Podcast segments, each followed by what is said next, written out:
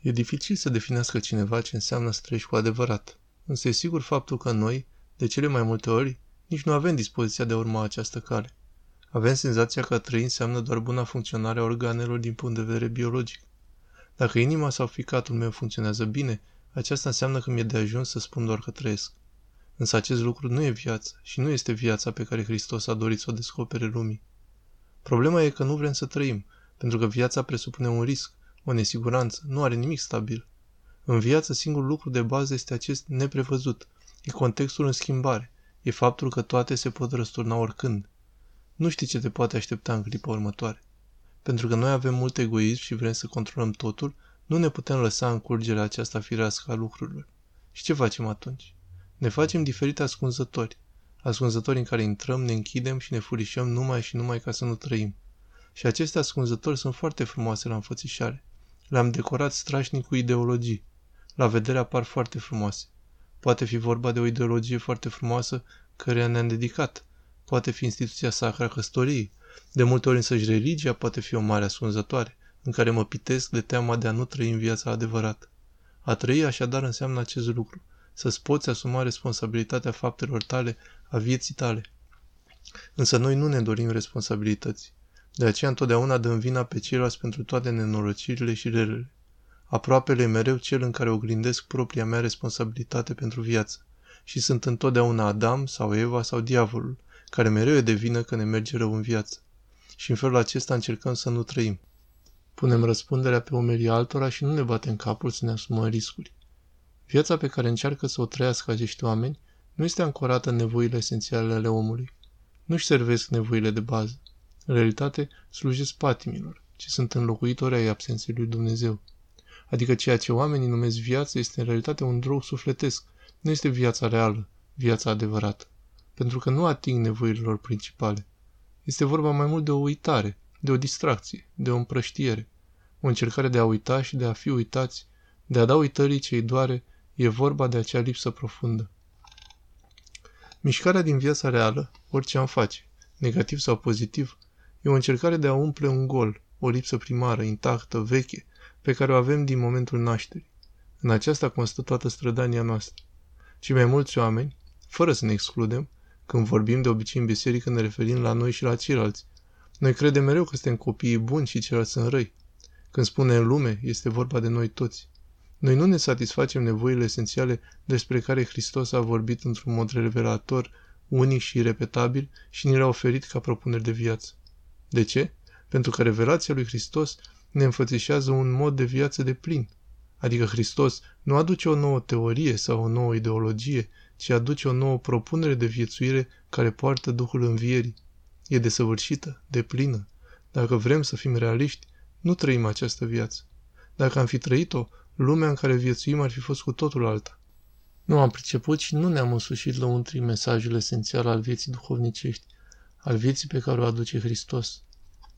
Trăim mai degrabă în o viață religioasă decât o viață bisericească. Viața religioasă care există în toată lumea, în toate religiile, e o viață care se consumă și se limitează foarte mult la condițiile exterioare, adică la respectarea anumitor reguli de comportament și disciplină. Omul se supune unor legi exterioare. Aici poate fi vorba și de poruncile dumnezeiești. Viața pe care o aduce Hristos nu se supune unei legi exterioare, Hristos nu ne cheamă să ascultăm de o normă exterioară din afara noastră, ci de o lege interioară. Ce înseamnă acest lucru? E cu totul diferit să spun că iubesc sau că vreau să iubești să iert, pentru că asta o spune o anumită poruncă, fie ea și dumnezească. Și e total diferit să știu că a iubi sau a ierta, așa cum o cere Hristos, e o nevoie personală esențială, pentru că în felul acesta mă împlinesc. Poruncile lui Hristos nu sunt niște dispoziții normative pe care trebuie să le împlinesc. În caz contrar, se va întâmpla ceva în viața mea ca o intervenție catastrofală din altă lume.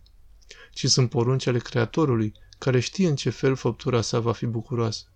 Dumnezeu Creatorul, pentru că l-a făcut pe om și cunoaște alcătuirea sa, știe când omul e împlinit, când e bucuros de săvârșit.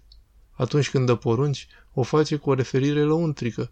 În ce măsură iert, cât iubesc, cât nădăjduiesc și mă deschid, pe atât mă umplu de sens existențial și de prezența lui Dumnezeu, adică simt o stare de împlinire. Însă religia e ceva total diferit. E ceva foarte exterior. Din acest motiv și oamenilor religioși, care rămân doar la învelișul exterior, ce li se întâmplă?